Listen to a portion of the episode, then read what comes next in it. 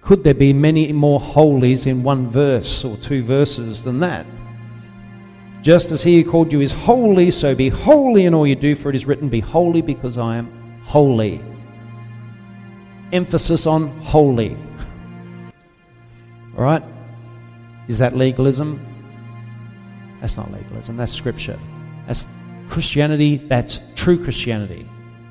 We've got to be holy as He is holy. It's our obligation. Don't conform to the sinful nature. Live as He lives. Be holy because He's holy. That's what we're called to. Why is He telling the church that if you continue to do all these sins, you will not inherit the kingdom of God? Now, is that a heavy teaching? Now, the church rejects that sort of teaching these days because the scriptures clearly say it that if I don't tell you that unless you resist the sin nature, you won't inherit the kingdom of God, if I don't tell you that, guess what? If you don't inherit the kingdom of God, I become accountable. But if I've told you and then you don't inherit the kingdom of God, I've done my part.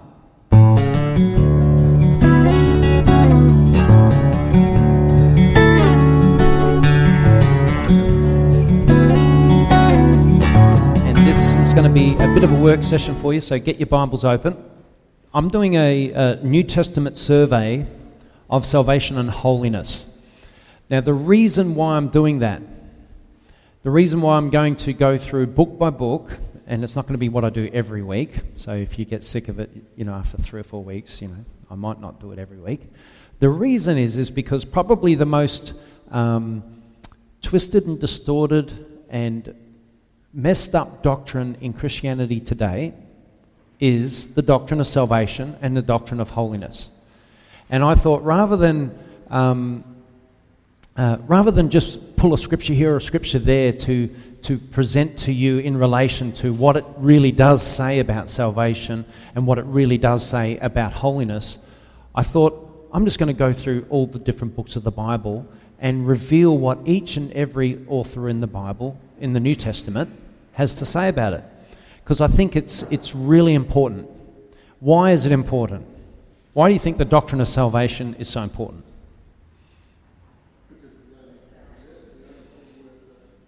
Well, it, it, it's what we all, what it's all about, isn't it? You know, and, and this is the thing. This is something that I don't think enough ministers make very clear. What are we saved from? I was talking with Daniel about this the other day. What are we saved from? God's wrath. So, what is God's wrath? According to Scripture. The word that most churches don't use these days hell. Uh, we are saved from hell. That's the doctrine of salvation. Jesus came and he said it was for this hour that I came. And then he's, he's, referring to the cross, that the hour that he came and the reason he came was to die on that cross. Why? To save us from hell. So, shouldn't that be the thrust? Shouldn't that be the, the, the, the emphasis of the church today? Did he come to make you rich and prosperous? Uh, no, I know you don't believe that. Yeah, in, in heaven, absolutely. In heaven, he came to make us rich and prosperous. You know, but there's, there's many holy men of God that, you know, didn't have much. And these men influenced people for Christ everywhere, yet they didn't have much. They didn't have much in the, in the bank. They didn't have much in their, in their home. They lived like paupers. You know, they gave everything they had into the kingdom of God right? They didn't get their riches on earth, they got it in heaven. Doesn't mean God doesn't want us to have good things on earth either. You know, He blesses some Christians to be rich because they can handle it, like Job. He wasn't a Christian because he didn't know about Christ at that time. But Job was blessed, but he was a holy man, wasn't he? We know he was a holy man. So if a Christian is, is blessed with a fortune, it doesn't mean that there's something wrong. But if a Christian is poor and doesn't have much, that doesn't mean there's something wrong either. It's just our lot. We have our lot in life. There's things that we all get given different tests and different challenges. Sometimes our being poor can be the biggest test to be a Christian. I know someone who turned to Christ because he was promised that he would he'd become rich. You know, if he gave into the kingdom of God. But he didn't after 10 years, he was still poor. So he gave up Jesus Christ because he was poor. Right? So that can be the biggest challenge. And so sometimes it's as hard for a poor man to get into the kingdom of heaven as it is for a camel to get through the eye of a needle. You know? So I think the doctrine of salvation is very important, and I think it's going to help us to understand some things. Now, let's turn to Titus 2 1 quickly. And, and this is, I'm bringing this up because doctrine matters. Amen? Doctrine is so important. I've heard churches that say, you know, doctrine's not that not the problem as long as we believe in Jesus. As long as we, you know, look to the cross, doctrine doesn't matter.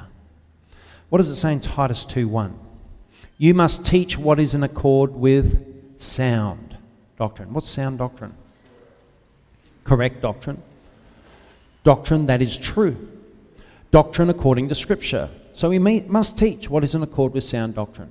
So I think doctrine matters. So I'm going to teach as close to what I believe from my research what the Scriptures say, and according to what the Spirit is saying to me as well. Now, J.I. Packer declared there can be no spiritual health without doctrinal knowledge.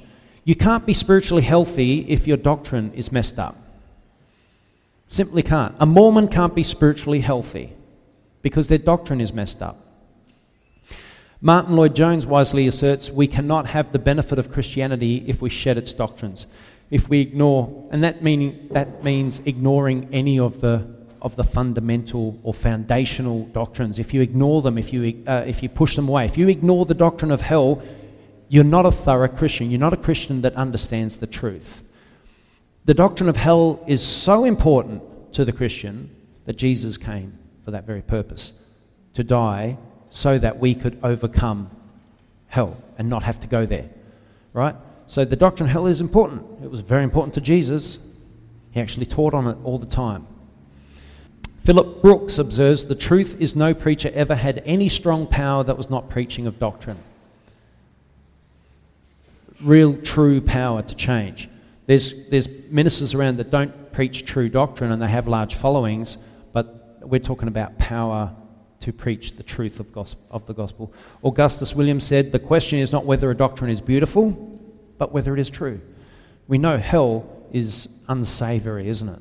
It's not a nice doctrine, the doctrine of hell. It's actually a terrible doctrine. But it's not whether it's beautiful or not, it's not whether it's a good thing or not. It's just. All we can say about hell is it's just. Amen? Who knows that?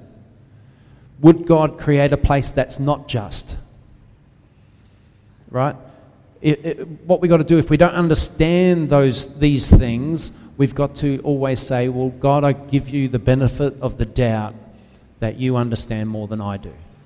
You knit me together, so you must understand a little bit more than I do, because I can't knit someone like me together. Someone is, you know, to look like me. When we wish to go to a place, we do not ask whether the road leads through a pretty country, but whether it is the right road. That's um, a really important thing. So we know the narrow road is narrow for a reason, because few get on that road. And also, the narrow road, uh, according to what we find out from the early Christians, is a pretty crazy, rocky road that goes in all directions and, and has some really steep climbs and very treacherous climbs. People fall off it very easily. It's a hard road to stay on. Who knows that? If you've been a Christian for a few years, you'll discover the, the, the road to, of Christianity is not easy. It's not easy to stay fervent all the time for Christ, is it? You know, we've all had those lapses. Put up your hand if you've ever had a lapse in your Christianity. Yeah? If you've ever, you know, gone down for a little bit and felt, what is going on, you know, and then, but who knows that God brings you out of it if you stick, stay to the course? Yeah? Who knows that those times can be the, the best times for growth too? You can actually learn so much in those low times when things aren't going the way you hoped. So that's this is why doctrine is so critical because we've got to have our doctrine straight. Let's turn to 1 Peter. I'm starting in 1 Peter. 1 Peter 1 2. And it says this it starts on who. You could say, we could add in there just before who, say, you who have been chosen. You who have been chosen according to the foreknowledge of God the Father through the sanctifying work. And what sanctifying work is, sanct- if you're sanctified, you're made holy. So, through the sanctifying work of the Spirit for obedience to Jesus Christ and the sprinkling by his blood. So, you have been chosen according to the great foreknowledge that God, before you were created in, in your mother's womb, God saw you. And He, in that foreknowledge, He sanctified you, especially once you turned to Jesus Christ. You were sanctified by the Spirit and, and for obedience. So you were sanctified to be obedient, to obey Jesus Christ. And this is the thing that's little taught is that you're made holy to obey Jesus Christ and to fulfill the Great Commission. That should be the first thing a new Christian is told. You're sanctified, you're made holy so that you would obey Jesus Christ and fulfill the Great Commission. Start to live for Him. Start to live for Him. That's 1 Peter 1 2. Now that correlates with uh, Ephesians 1 4. Just turn there quickly. And Ephesians 1 4 says, For he chose us in him, he chose us in him before the creation of the world to be, what does it say? To be holy. Did I, I, I just want to say to these legalists, or people that call me a legalist, because I've had a few just recently, you're a legalist, you know, that it's by faith and did I say that? Who, where's this written? Is this written in the Bible? Does it say, For he chose us in him before the creation of the world to be holy? So, if, if we're chosen before the creation of the world to be holy, should we not preach, Be holy? Why do you think Paul wrote that there? So that we'd read it and say, i have been chosen to be holy. Now, Paul gives us some pretty elaborate um, uh, descriptions of how to be holy, and that's coming up. Now, you know what? Being holy will solve all your Christianity's, all of Christianity's problems. All the things that we fail in, all the things where we're falling all the time, all the sin that we keep on indulging in, all those things, if we become holy, none of that stuff matters anymore. And the reason that is is because you live by the Spirit. You don't you can't be holy by obeying the law. You can only be holy by obeying the Spirit. Does that make sense? Now, this is the next thing. How do you obey the Spirit if you can't hear the Spirit? If you don't know what the Spirit is saying? How? It's in your hand the book, the Bible, the manual to life. All the secrets to walking in holiness are in here. And what most people do is they don't read it enough, or they read it very little, or they don't read it with the objective of, of taking from these pages what is needed to live that holy life and to live righteous in God and to hear the voice of the Spirit as the Spirit speaks through these pages. So Ephesians 1 4 says, We were chosen in him before the creation of the world to be holy and blameless. Are we blameless? In ourselves? No. If we're walking in the Spirit and we've repented of all sin and God's and we've been cleansed by the blood and been sprinkled by the blood of Jesus, we are holy and blameless. Amen. So what do you do every day? what most of the great men, of, men and women of God of the, of the past did. They get up in the morning and they sanctify themselves to Jesus Christ. They give themselves to Him. They say, I am yours. Help me today to walk by the Spirit today. Wash me in your precious blood. Paul used to say, I die daily. Die to the sin nature every day. Decide that day you're not going to uh, obey the um, pulls and lusts and, and promptings of the, of, the, of the sinful nature. You're going to just obey the Spirit and you're going to do the right thing. Easier said than done, amen? But it can be done because people are doing it all the time. There's people in the world today that are doing it. And we do it. Who knows that you have done that? Who's done that in your life when you've walked in the Spirit? Yeah? You might go a day or two or three, and then you might have a day where you don't walk as well as you'd like to. But what does the Bible say? Repent. And he, He's just, He'll forgive you. Just like a, a, father who forgives or a mother who forgives their child when they do something wrong. They might have been really good for a whole week and then they do something wrong, they get in big trouble. Child says sorry, and that child is, in, in the mother and father's eyes, is redeemed. You're redeemed. You're, you're that wonderful kid again.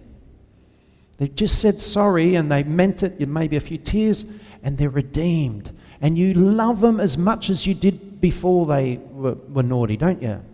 You don't hold that naughty thing against them and say, You're a terrible, rotten kid. Oh, yeah, you're, you're redeemed for now, but oh, I don't like you. You know, you love it when a child is asked for forgiveness. So just think, because God calls him, himself our Father. Right? That's the Lord's Prayer, our Father. So he, he does that so that we can understand the kind of nature with which He comes to us.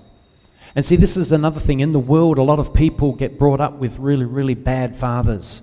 And so when they hear our Father, they relate it to their personal father who was a horrible man, you know, who used to beat them senseless and never forgive them and that. But that's not the true nature of a father, is it? You know, the true nature of a father is to love unconditionally, and that's the God that we have. You'll be in 1 Peter for a, the whole sermon today. 1 Peter 1:14 and it says as obedient children, there it is again. Are we called to be obedient? Does that mean we're legalists? Just because we are obedient? Does that mean, mean I'm teaching legalism because I'm calling a church to obedience? no, because I'm just reading what the scriptures say. As obedient children, do not conform to the evil desires you had when you lived in ignorance. Okay? Did I say that? No, the scriptures said it. I repeat them, and that is not legalism unless, if they call that legalism, then the Bible is full of legalism. That's pretty much it, because I'm not preaching legalism. As obedient children, do not conform to the evil desires you had when you lived in ignorance. That's a give me, isn't it? Of course. Don't conform. Don't do what you used to do. You used to smoke dope, don't smoke dope anymore. You used to watch porn, don't watch porn anymore. You used to do all these dreadful things, like you used to steal without even thinking about it or had no conscience to it. Don't steal anymore. Don't do any of the things that you used to do before you turned to Jesus Christ. Simple. Simple. And, and that's our obligation. We have an obligation, and it's not to the sinful nature. That's what the scriptures say. We have an obligation. Christians are obliged to not conform to the sinful nature. Christians, grace is not you can sin all you want and you're covered by grace. That is not grace. That's, the, that's probably the worst doctrine. It's, it's a foul doctrine that's destroying the church in the West. And that doctrine, and I'll, I'll tell you, it's promulgated by Joseph Prince. And it's hyper grace, and it's not true grace. Grace is to stay, if you're under grace, you're not obeying the pulls and lusts of the flesh. You're not getting tempted into sin. That's being under grace. If you're under grace, you're not in sin. When you get into sin, you're no longer under grace, and what do you have to do? You have to repent and get back under grace. You can't go and sin and think the Holy Spirit is still with you. You are devoid of the Holy Spirit the moment you live in a, uh, start to execute a sinful lifestyle. The Holy Spirit's gone from you. You've grieved him away, the scriptures say. The moment you step out from under grace and start to sin, the Holy Spirit is no longer with you. He will not go there. He will not go into sin. He will not be partners in sin. It's like you got a friend and you want to go and do something really, really bad, and he says, Mate, I'm not, gonna, I'm not doing that with you. Do it on your own. So you go off and you do it, but he's not with you. You've got a holy friend. He's called the Holy Spirit. He does not go everywhere you think he does. He, he doesn't go with you into those places. And that's why you, f- you feel so rotten later. That's why it feels so horrible and convicting. And that's because that's what He wants to make you feel. He wants you convicted so you come back to God, ask Him for forgiveness, and, he, and you come back under grace, and the Holy Spirit goes, I'll come back to you. But you must be holy. You must be washed in the blood. Amen. So it says, 1 Peter 14 to 16, as obedient children, do not conform to the evil desires you had when you lived in ignorance. We're not ignorant anymore. But just as he who called you is holy, so be holy in all you do. For it is written, Be holy because I am holy. Could there be many more holies in one verse or two verses than that? Just as he who called you is holy, so be holy in all you do, for it is written, Be holy because I am holy. Emphasis on holy. All right? Is that legalism? That's not legalism, that's scripture. That's Christianity, that's true Christianity. We've got to be holy as He is holy. It's our obligation. Don't conform to the sinful nature. Live as He lives. Be holy because He's holy. That's what we're called. That's what we're called to. 1 Peter 2 1 to 3. And it says, Therefore, rid yourselves. So he starts to list a few things here. Let, rid yourselves of all malice. And malice is an intention or a desire to do evil. If you have an intention or a desire to do evil or to do wrong, rid yourself of malice and all deceit. Don't deceive anybody in anything. If someone says, How many hours did you work today? Oh, I, I worked uh, four, and you only worked two. Don't deceive them. Say two. Jesus knows how many hours you worked.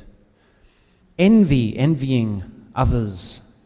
Slander of every kind. We, have got to stop slandering people because we can all suffer in that, can't we? It's very easy to slander.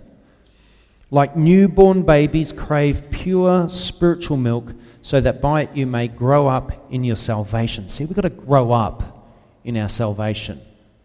You know, if you've been a Christian for any period of time, you know, we should be getting holier and holier and holier and holier and going from glory to glory in that. So that when people meet you after 40 years of, of, of Christianity, you are a holy person. You're a person of like, they just go, wow, I would like to be like that person. When I'm their age, I want to be just like them. They are impeccable people. I can't see them doing any wrong. They never do anything wrong. They never say a word out of place. You know? And, you know, that, that, that should be the desire of our heart. That should be, to me, the, the, the thing that we should covet is holiness. Covet holiness. If you're going to covet something, cover being holy as He is holy. Try to be like Jesus. Amen? And isn't that, shouldn't that be what true Christianity is? Shouldn't it be the example that is being set? That people are just blown away by the Christians. They, they can't say anything bad about you because there's nothing bad to say about you. That should be the type of people we are. And this is what God's been dealing with me in. Be holy as I'm holy and teach the people. And I said, But Lord, I don't feel there. Just teach them anyway.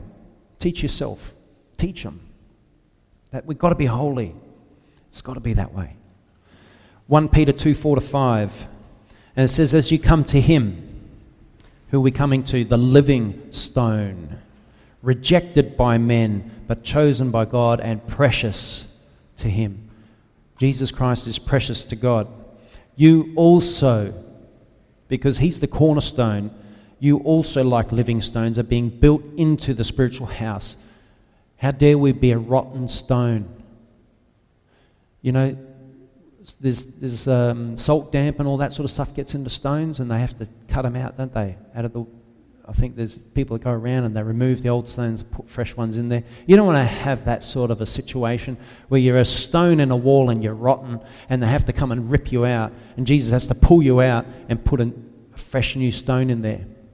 You want, you want to be a living stone that shines for Jesus Christ. You don't want to be replaced.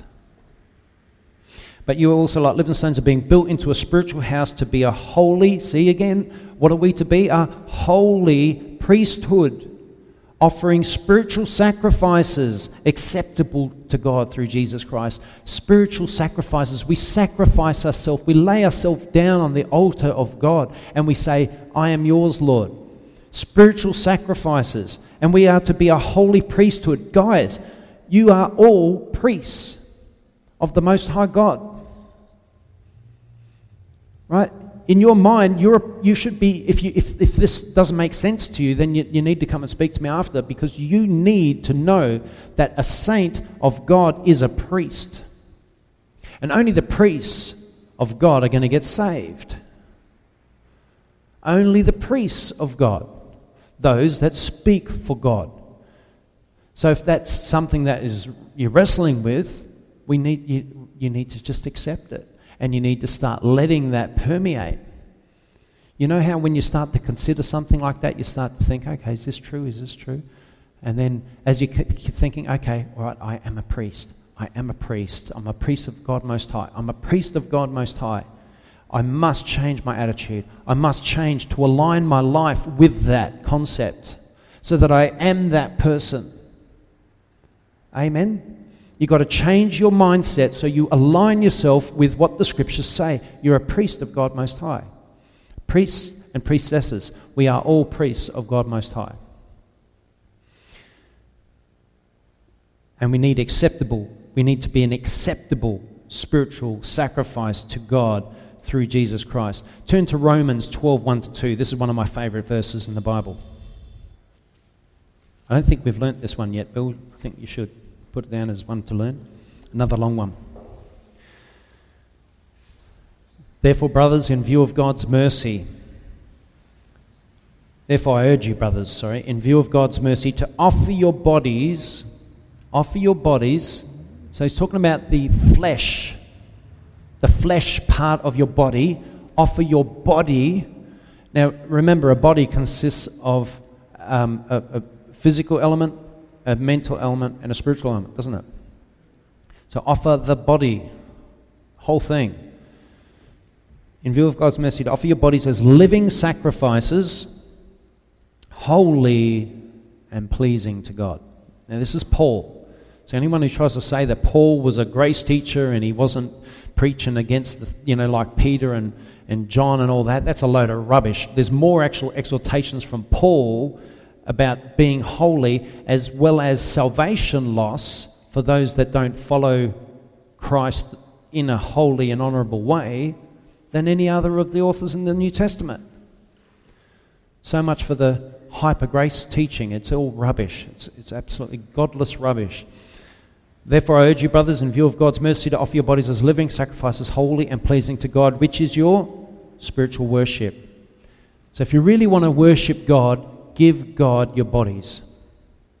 Give Him everything. That's why when you get up in the morning and you, you especially women who go out at night and stuff, say to God, how do you want me to dress? Guys tend to just put on a pair of jeans and a t-shirt. Girls tend to go out in the tiniest little mini skirts and you know crop tops and all that stuff. They go out and they're just about you know excuse me saying this if I offend anybody, but sometimes I can't tell the difference between normal girls on the street and prostitutes. Who's been down Rundle, Mall, uh, Rundle Street on a Friday night and you can verify what I just said? Yeah? It's like, well, who's the prostitutes here? they all look like them now. Yeah, as, as Christians, should we be dressing like that?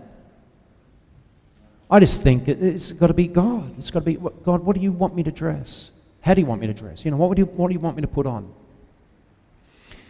Which is your spiritual act of worship. Do not conform any longer to the pattern of this world. See, don't conform any longer. This is not legalism because it's in the Bible, because if, if it's in the Bible, it can't be legalism, can it? If it says it clearly. Do not conform any longer to the pattern of this world, but be transformed. How? By the renewing of your mind. See, we've got to think different. Once we think different about how we are to live, everything changes. It changes with the changing of our mind. Now, is this vicarious? And what I mean by that is when you accept Jesus Christ, does this happen automatically? If it did, it wouldn't need to be written in here to tell us to do it, would it? Right? If it did, we wouldn't need teachers in the body of Christ to teach us to not do those sinful things. If it just happened and we didn't have to put any effort in, if we didn't have to be uh, make make an, uh, like an obligation to follow the, the leadings and promptings of the Spirit, if it just happened on its own, which is what some Christian teachers teach, then why write it?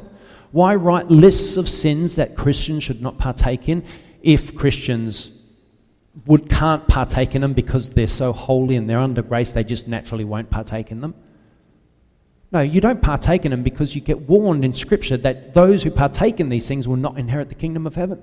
So when you go to do a sinful activity, a little warning bell goes off and says, You could lose the kingdom of heaven. Jesus died to, to take you to heaven, but he died to keep you out of hell. Now, don't go and do, he died for sin, right? He died to make atonement for sin, so don't go and get involved in sin. Because he died to atone you for that. So don't get back in there and do it again. So those warning bells have got to keep going off in our head to warn us not to go there. If those warning bells don't go off, that means you've seared your consciences with a hot iron and you no longer will receive teaching. You'll just cut yourself off, and that's what people do. Um, these people on the internet, they will not receive it, even though the Bible says it. If I preach it, they say that's legalism, but the Bible's saying it. I'm not making it up. You know, it'd be great if you just, you're under grace, you can do whatever you want, and you get into heaven. Well, we wouldn't have to be any different. No one could tell us apart from the world. We'd be as pagan as everybody else. Actually, I think we'd get worse than the pagans. There was a church that there was a, a, a, a sexual act done in that church between a, a, stepmother and a, and it was abominable. And Paul says, you know, these are things that not even the people in the world do. The pagans don't go there. And you guys are proud because they were under hyper grace. Anything goes. You can't lose your salvation no matter what you do. They got it all wrong. That once saved, always saved doctrine is leading so many people back into their old way of life, and you, can't poke a stick at how many are actually going back. You know, Christians, you know, um, who uh, on a Saturday night go out and have drinking binges until all hours, and then can't get to church on Sunday morning because they're hungover, so they go Sunday night instead and they're going out with their youth pastors to get drunk. You know, don't get me wrong, I'm not totally like if, if someone has a sip of red wine, that's fine. But I am, I, I do, as a, as a Christian, I don't think it's right that we get drunk at all. We should not get drunk. Amen? Christians shouldn't get drunk. It's just the same as this, too. It says gluttony is spoken against in the Bible, isn't it? Is gluttony spoken against in the Bible? Doesn't mean we don't eat food because gluttony is spoken against. It's just don't eat excessive amounts of food. Just don't eat, you know, have eat your food, but don't overeat your food. Have a drink.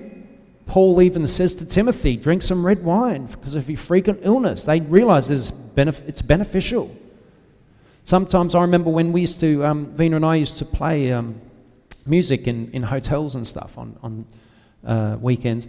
Vina used to get such a hoarse throat, throat because it'd be like four hour gigs and just four hours of singing non stop, or only 15 minute breaks. But um, her throat would get to the point it would be so hoarse.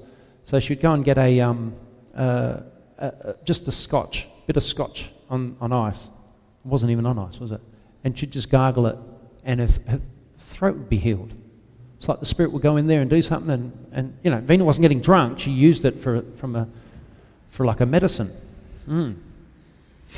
Who knows that if you got a cold and you have a little bit of brandy with some lemon and hot water, you know, when you're feeling really ill, that's it's just wonderful.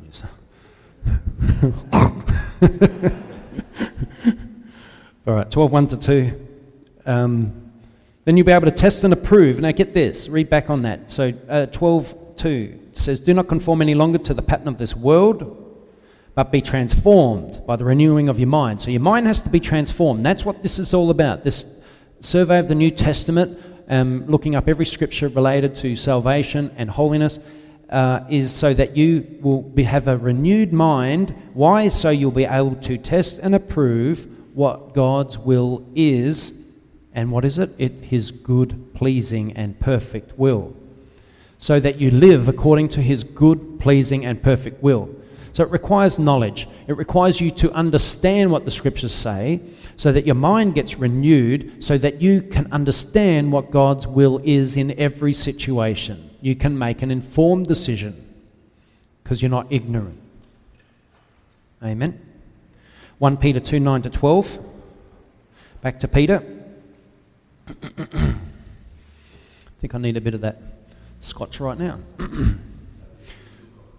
yeah, just medicinal. 2 9 to 12. Here we go again. You are a chosen people, so we've been chosen, a royal priesthood, so we're priests. Are we priests? Are we priests? Amen? Yes, we're priests. Priests, a holy nation. There's that word again. Holy. We're a holy nation. We're a holy people a people belonging to God, that you may declare the praises of Him who called you out of darkness into His wonderful light. Once you were not a people, once you weren't holy, once you weren't priests, once you were not a people of God, but now you are the people of God. Once you had not received mercy, but now you have received mercy. And Dear friends, I urge you as aliens and strangers in the world to abstain from sinful desires. Now, why would he write that if we just naturally did? He wouldn't have written it, would he? But he tells the church abstain, abstain, abstinence. Very important. Whatever has pulled you in the past, whatever sin has had you bound in the past, abstain. Resist. Abstain from sinful desires which war against your soul. Why do they war against your soul? Because if sin can get a hold of you, it will take you to hell. And you're going to hear some scriptures where that is declared very clearly in Scripture. And I've got, I've got tons of them. We'll see how many we get through today. Live such good lives among the pagans that though they accuse you of doing wrong, they may see your good deeds and glorify God on the day He visits us. May you do so good. May you be so good, so holy, so righteous in God that people can't even accuse you of doing wrong because they just, they're like, that man, he's so good. He does everything good. You know, like Stephen, when they, before they stoned him, they said he had a face like an angel. It's just this beautiful man and they just grit their teeth and they, they blocked their ears and they just took him outside and they smashed his head in with, with stones, with rocks. Yet he was a holy man, he didn't do anything wrong. 1 Peter 2:15 to 17 and says this For it is God's will that by doing good you should silence the ignorant talk of foolish men. live as free men. But listen to this live as free men. You're free, but do not use your freedom as a cover or a cover up for evil. Live as servants of God. Show proper respect to everyone. Love the brotherhood of believers. Fear God and honor the king. There we're told to fear God. I've heard Christians say, Why should we fear God? We don't fear a God of love. He's a God of love. Why should we fear him? He's a God of wrath also. 1 Peter 2:24 and it says if I can find it here it is he himself bore our sins in, the, in his body on the tree so that this, see, this scripture should be posted on churches' walls. He himself bore our sins in his body on the tree so that we might die to sins and live for righteousness. Then it adds, By his wounds you have been healed. You know that scripture, By his wounds you have been healed? They all, uh, churches today use that in relation to physical healing. It's not coming from that context, it's coming from um, the healing is from sin. We've been healed from sin. Jesus died so that we wouldn't sin because we've been healed from it. Because sin is like sickness. You know, who knows people that are like, uh, we know people that have been involved in gambling and we say, oh, it's a, it's a sickness. Gambling's a sickness. You know, so we think of a sinful activity as sickness. You know, uh, men that are um, child molesters, we say he's sick, he's sick. He's got a sickness. He can't control himself. It's sin. That's why we need Jesus Christ, because he heals us of these sicknesses of sin. There's sin sicknesses. That's what they are. And if you do them long enough, they make you sick.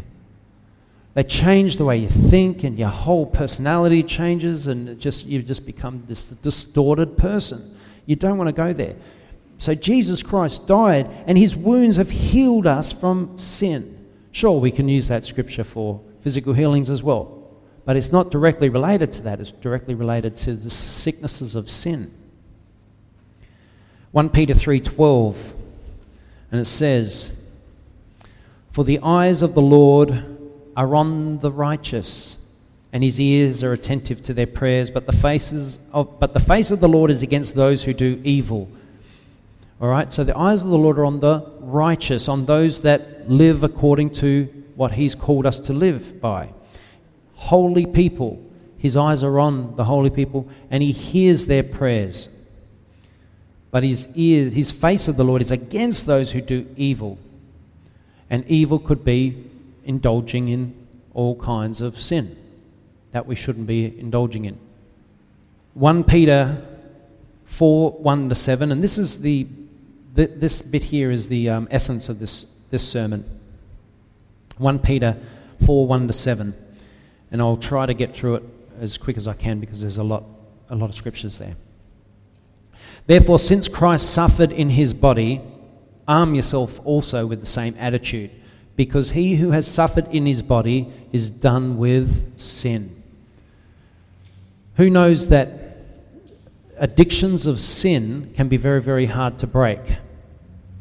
You know, you've, you've seen the, uh, we've seen in movies and, and we, we know of uh, withdrawal symptoms. If someone who's on heroin and they try to break the heroin addiction, and heroin is a sin, it's a drug that we shouldn't take, but it's a, when you get involved in that, you've involved in evil, wicked things, and you start taking this drug, and it gets a hold of you. The claws of it go very deep physically, into you. So when you try to break it, there's this major withdrawal. And you see these movies where they show the person reeling on his bed for days and, you know, temperatures, and they just keep giving them water and, you know, they just keep them away from drugs. Because if they just had the drug again, that whole th- process would, would end and they'd have to, they'd be back in, in the clutches of the sin. But so when it says in verse 1, therefore Christ suffered in his body to arm yourselves also with the same attitude because he who has suffered in his body is done with sin. You have to suffer to give up sin. If you suffer in relation to a sin, it's something that pulls you and you really want to do it with all your heart, and you just say, No, I'm not going to do it. And it hurts. Depending on the kind of sin, it hurts in different ways. It hurts emotionally, it hurts physically, it hurts mentally. Um, you can feel really, really down. You can just you know, the pull of it is so strong that you're just depressed as a result. You know, you have to suffer to give up these sins. But when that time is done, when you go through that withdrawal and you're out of it and you're no longer tempted by it anymore, isn't that a remarkable thing? You see these same thing with the heroin addicts, like I remember the one when, in the movie Ray, you know, Ray Charles, after he'd done his thing and he kicked the heroin, he's just a better person. And wonder it shows him this, you know, like light on his face, and he's just this wonderful person again. So you have to suffer to overcome sin. And that's the unfortunate thing about this life. We suffer, don't we? It's a life of suffering. As a result, this is verse 2 he does not live the rest of his earthly life for human desires, but rather for the will of God. So that's where we should be. We should be living the rest of our life for the will of God and not for human desires. For you have spent enough time in the past doing what pagans choose to do. You spent enough time in the past living in debauchery. and debauchery is excessive indulgence in sensual pleasures. Sensual pleasures that are probably wicked in God's sight. That's debauchery. Living in debauchery, living in lust, drunkenness, orgies, carousing, and detestable idolatry. They think it strange that you do not plunge with them into the same flood of dissipation and they heap abuse on you. But they will have to give account to him who is ready to judge the living and the dead. For this is the reason the gospel was preached even to those who are now dead, so that they might be judged according to men in regard to the body, but live according to God in regard to the spirit. And then it says this the end of all things in, is near. Therefore, be clear minded and self controlled so that you can pray. The end of all things is near. The return of Christ, in my opinion, is, well, as I've always said, we will see Christ the moment we pass on from this life. You know, for some of us, it might be many, many years away. For others of us, it might be sooner than we, we expect. But the fact is, the second coming of Christ is really no longer than, you know, perhaps 50 to 80 years for most of us. That's when we'll see him. It won't be the second coming onto the planet, maybe, but it'll be the coming, well, we would come into his presence. Because it says it's destined for a man to die once and then to face judgment. And we face judgment.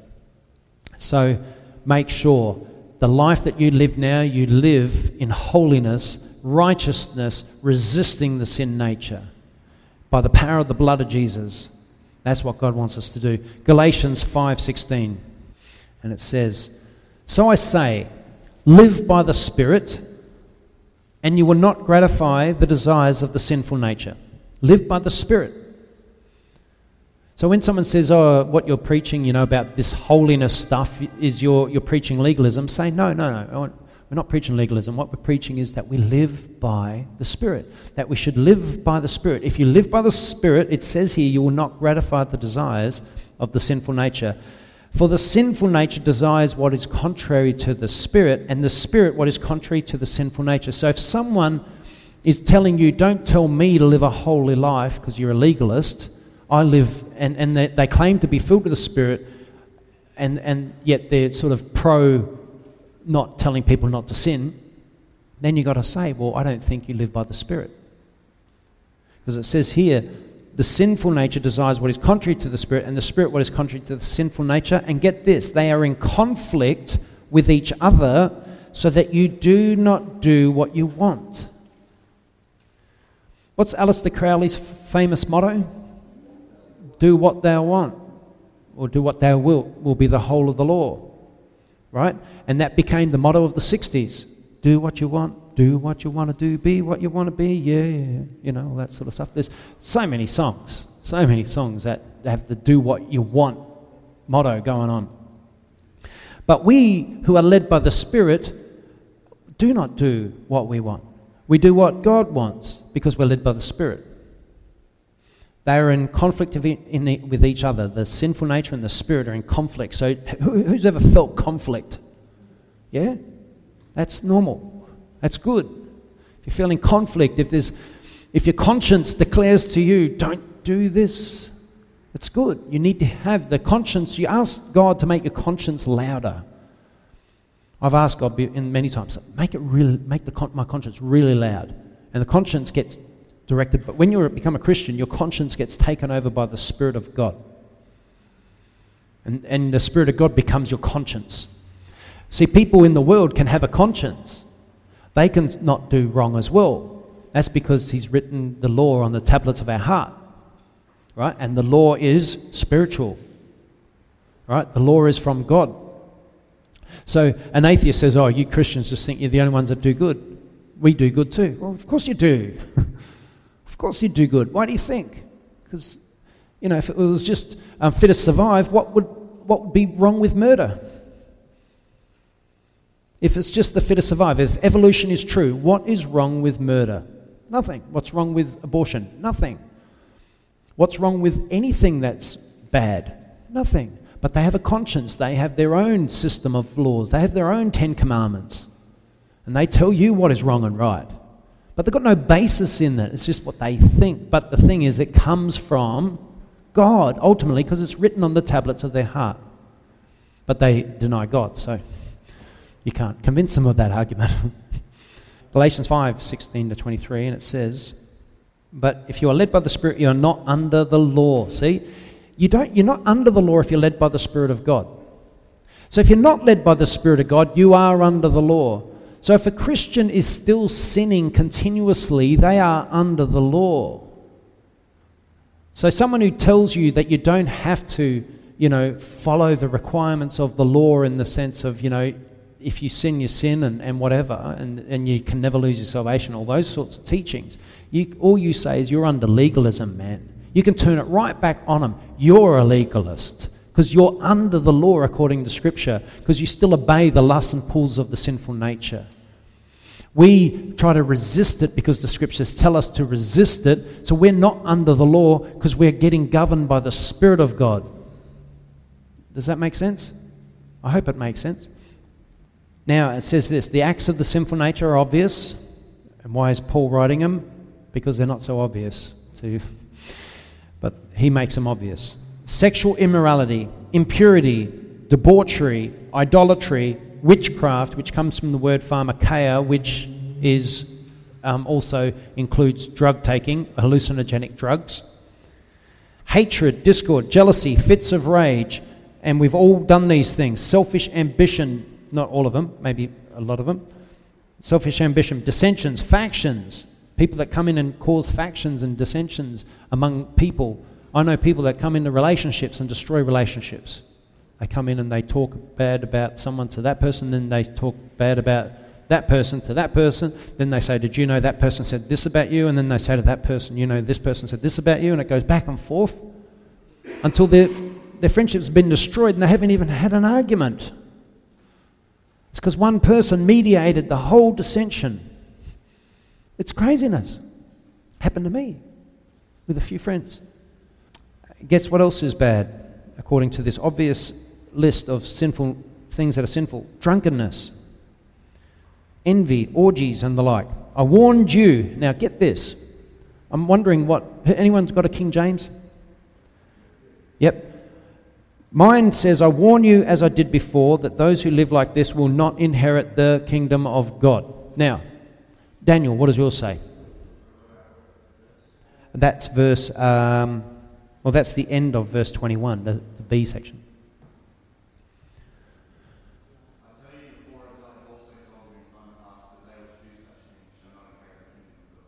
Okay, there you go. Same thing. Does it say the same thing? All right. King James, authorized. And I tell you, as I did before, that those who did that live like this will not inherit. Now, who's he telling? Who's he telling this to? Is it the church or is it the unbelievers who wouldn't be reading this letter? because it's the church. Why is he telling the church that if you continue to do all these sins, you will not inherit the kingdom of God? Now, is that a heavy teaching?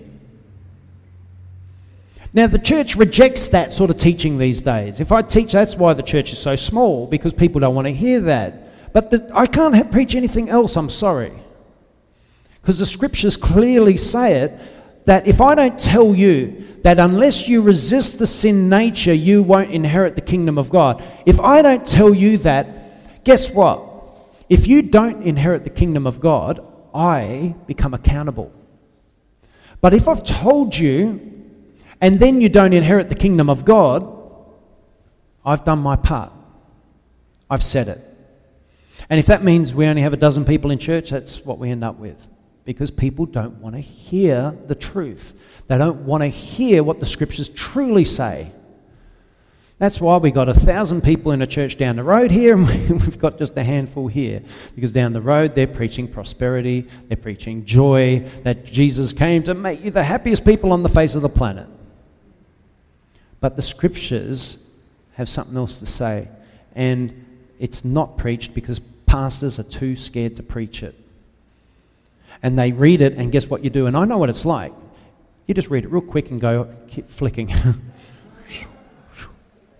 like that, you know?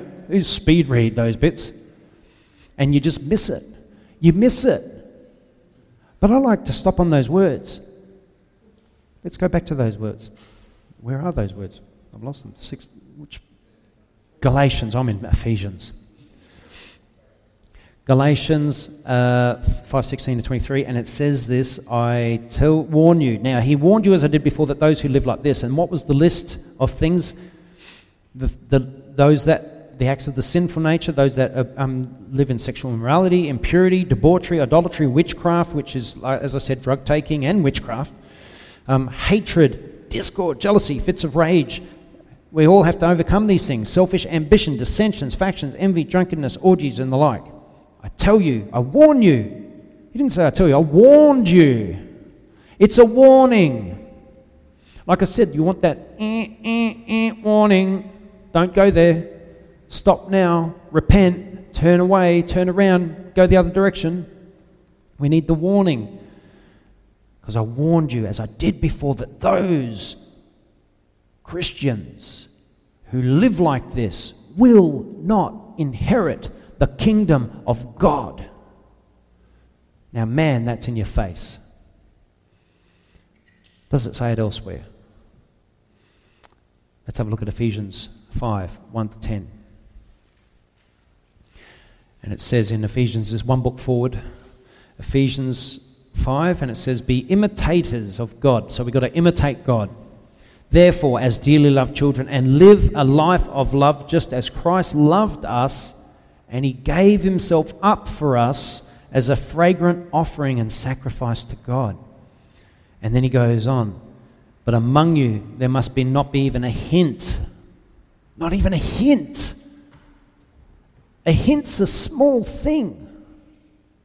You know, when you hint, you give them a hint, it's only a little, you don't give them a big thing. You know, if there's a big word you're trying to give them a hint for, you just go, um, it's just this, just little. You give them a little hint. Because if you give them a big hint, everyone yells at you, oh, you just gave it away. You know what I mean? The whole thing, you told him, the, you basically told him, give him a hint, a little bit, a little bit. And it says, but among you, there must not even be a hint, not even a little bit, of sexual immorality or of any kind of impurity or of greed, because these are improper for God's holy people. There it is again, that word, holy. Nor should there be obscenity, foolish talk, coarse joking, which are out of place, but rather thanksgiving. For of this you can be sure, listen to this, for of this you can be sure no immoral, impure, or greedy person, such a man as idolater, has any inheritance in the kingdom of Christ and of God. Such a person has no inheritance. If you have no inheritance, that means you get zero. You know, if you're, you're among three or four brothers or, sisters or whatever, and your, your parents die, and you go to the will, and it says you get nothing. That means zero, man. You walk out of there empty handed. The rest, it goes to the others. You know? Who, who wants to lose their inheritance in the kingdom of heaven?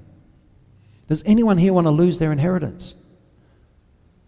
You don't want to get to heaven and, and they open the book of life, which is like opening your will. So sorry, you get nothing. You get nothing. Your name's not in here. It was for a little while, but it's been removed because you gave in to the sinful nature. The sin that I died for, the sin that I was crucified for, the sin that I was beaten black and blue, all of that stuff I went through, the intensity of it. I went through because of the how diabolical in nature sin is. That's how far he went. to show the comparative, on comparative terms, how bad sin is. So when you're tempted to sin, and you're tempted to sin, just think Jesus was taking a whip on his back. For me, if I was to go and sin, would I, just to be able to do it, would I let someone with a cat of nine tails whip my back just once and shred my back of all its skin? Would, when you're about to sin, think of that. Would I go and let myself get beaten? Or you're about to sin. Would you go to that sin if you knew Jesus would have to come back and take his beating all over again? Would you do that sin then? Well, that's what we're doing. We're crucifying the Lord all over again. Because the thing he died for, we're continuing to immerse ourselves in. So we've got to just say no to the sinful nature. And we've got to really, really reason this in our mind because it's only going to make you feel better. It might hurt at the time, oh, I really want to do that, but I can't. Good. So that you don't do what you want. You do what the Spirit wants. You live according to His will. It's as, it's as simple as that. But it takes, it's, you have to suffer because those that have suffered have, are done with sin. They've done with it. From verse 6 Let no one deceive you. I like how he put that there. Let no one deceive you. And he also warned us that many deceivers will come in the last days teaching these false doctrines, these hyper grace teachers, these Joseph Princes in the world. I'm naming him, I'm naming him out. I tell you, he's, he's teaching in some of the biggest churches in the world, and he is teaching a diabolical uh, doctrine and leading thousands and thousands and thousands of people astray into his hyper grace teaching. And there's more. He's not the only one. There's actually there's tons of them that do it. Let no one deceive you with empty words, for because of such things God's wrath comes on those who are disobedient. Therefore, do not be partners with them. Don't be partners with them.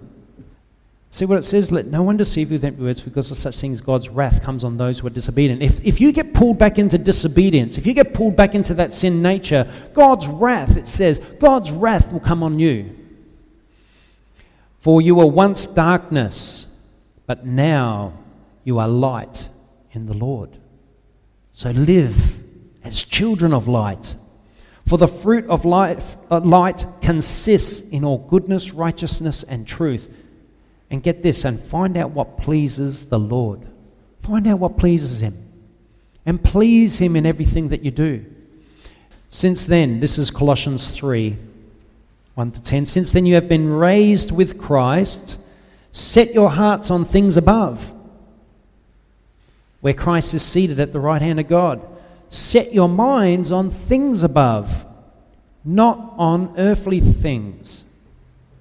Set your minds on things above. Don't set your minds on things of the earth, set your minds on things above. For you died, and your life is now hidden with Christ. That's where our life should be. Our life should be hidden with Christ. When Christ, who is your life, appears, then you'll also appear with him in glory. That's where we want to be. So we've got to be in Christ. Put to death, therefore, whatever belongs to your earthly nature. Put to death. Put it to death. The sin nature, the earthly nature, the fleshly nature, put it to death. He tells us to. Whatever belongs to your earthly nature sexual immorality, impurity, lust, evil desires, and greed, which is idolatry. And listen to this because of these, the wrath of God is coming and then he says something, and he says this to us today you used to walk in these ways in the life you once lived. Now, when I say that or when I read that, what I'm saying is if you were living that way yesterday, that's the life you used to live. That's the life you used to live. You don't live that life any longer. You live according to the Spirit now. And you set your hearts on things above. You set your minds on things above. That's where you should lay your hope. And don't set your mind on earthly matters, earthly things. And then he goes on, because of these things, the wrath of God is coming. You used to walk in these ways in the life you once lived, but now you must rid yourselves of all such things as these anger, rage, malice, slander, and filthy language from your lips. Do not lie to each other, since you have taken off your old self with its practices and have put on the new self, which is being renewed in the knowledge and the image of its creator. Isn't that powerful? 1 Thessalonians 4 1 to 8. Just go forward a few, uh, one book forward. 1 Thessalonians. And we go to 4, and it says, Finally, brothers, we instructed you how to live in order to please God, as in fact you are living. And I say that to all of you as well, as in fact you are living. Now we ask you and urge you in the Lord Jesus to do this more and more. So I'm saying that to you as well. Whatever you've been doing, do it more and more, as long as it's the righteous things. Don't keep doing more and more evil things. Do the righteous things more and more and more, and find out what pleases the Lord. Find out what pleases the Lord. Make it a study. Start a journal. What pleases the Lord? Start reading the scriptures. Make notes. You know, ask God, what pleases you? And let Him give you time to, you know, think of things. Eh, eh, eh, they come into your mind and you start writing down things. And come and tell me, show me a list of things that please the Lord. Because I want to see those lists as well. Because I want to apply those things. You know what I mean? So, 1 Thessalonians 4 1 to 8, and it says, uh, from verse 2 You know what instructions we gave you by the authority of the Lord Jesus Christ. It is God's will that you should be. Is that word again? What does the King James say there? S- sanctified? Yeah, same thing. Sanctified, holy, consecrated. It is God's will that you should be sanctified. I like that. Holy. That you should avoid sexual immorality. That each of you should learn to control his own body in a way that is holy, and honourable. Not in passionate lust like the heathen who do not know God. And that in this matter no one should wrong his brother or take advantage of him. The Lord will punish men for all such sins, as we have already told you and warned you. For God did not call us to be impure, but to live a holy life. Therefore, he who rejects this instruction does not reject man, but God. So if you reject these instructions to be holy, you're rejecting God. And that's where the end of that scripture is. So I think they all backed each other up, didn't they? Um, and saved the big one for last. Back to 1 Peter. 1 Peter 4, verse 17. it says this For it is time for judgment to begin with the family of God. And I declare that today. It's time for judgment to begin with the family of God, with the people of God. God always deals with his people first. And in the coming revival, or before the and, and, and the coming and the second coming of Jesus Christ, he'll deal with the church.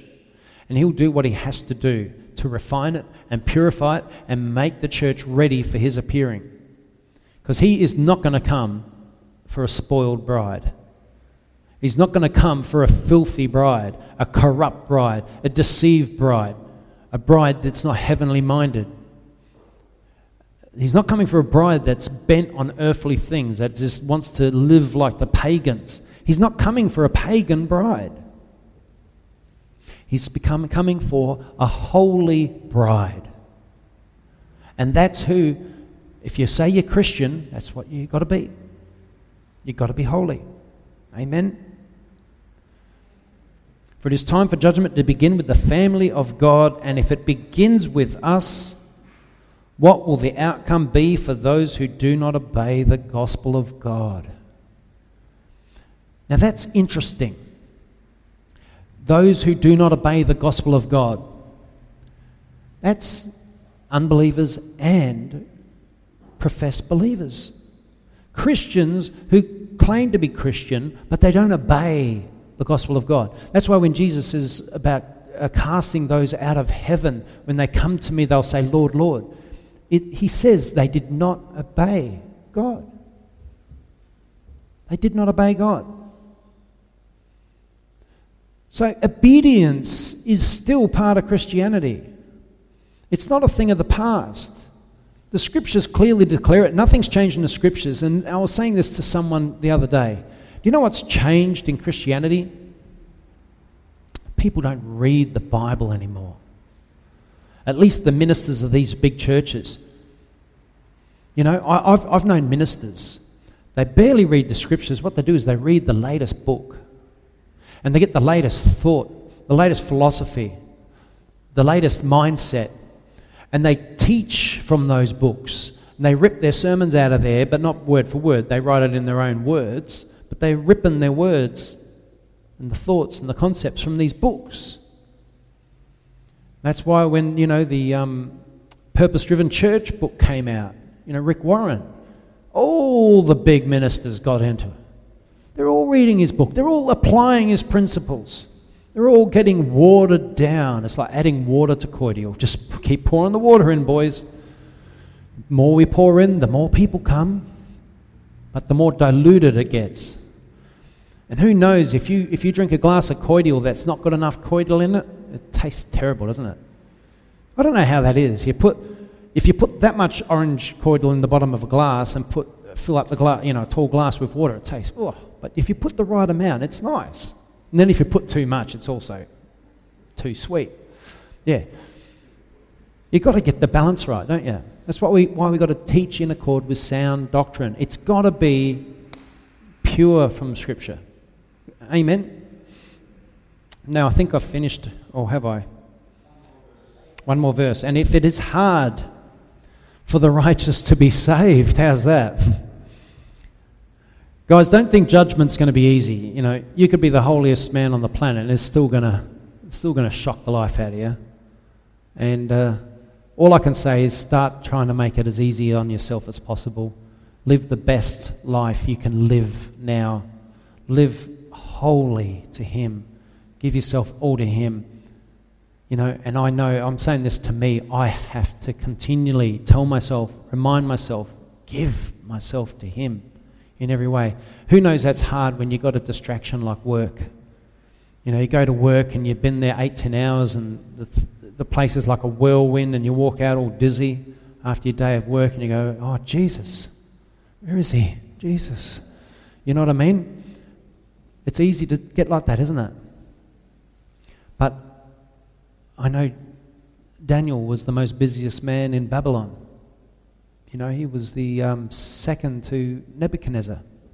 Yet he still found three times in the day, morning, noon, and night, to pray. And he'd go up into his room and he'd open up his windows to Jerusalem and he'd get down on his knees and he'd pray to God. The busiest man in Babylon, if he could find that time, so could we. Amen. Thank you, Jesus. Lord, I just pray that you help us to give ourselves to you completely. Just renew our minds, change the way we think about Christianity, change the way we think about life, change our desires and our passions, warn us before we step into sin, warn us, let the warning bells go off loud in our ears, and let the cross come streaming into our consciousness so we can see you hanging there for that sin and that, then we'd say no and we'd resist it with a tear in our eye, even, Lord, as we, as we gaze upon you and what you did for us. Lord, please forgive us for the sins that we've committed.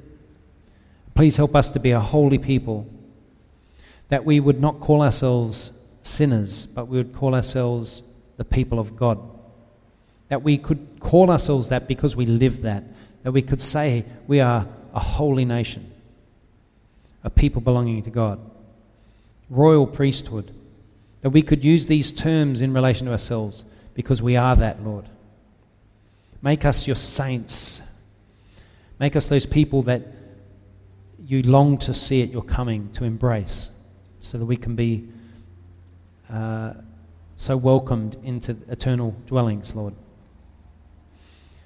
Forgive us for all our sin and help us now to change so that we can please you in every single way.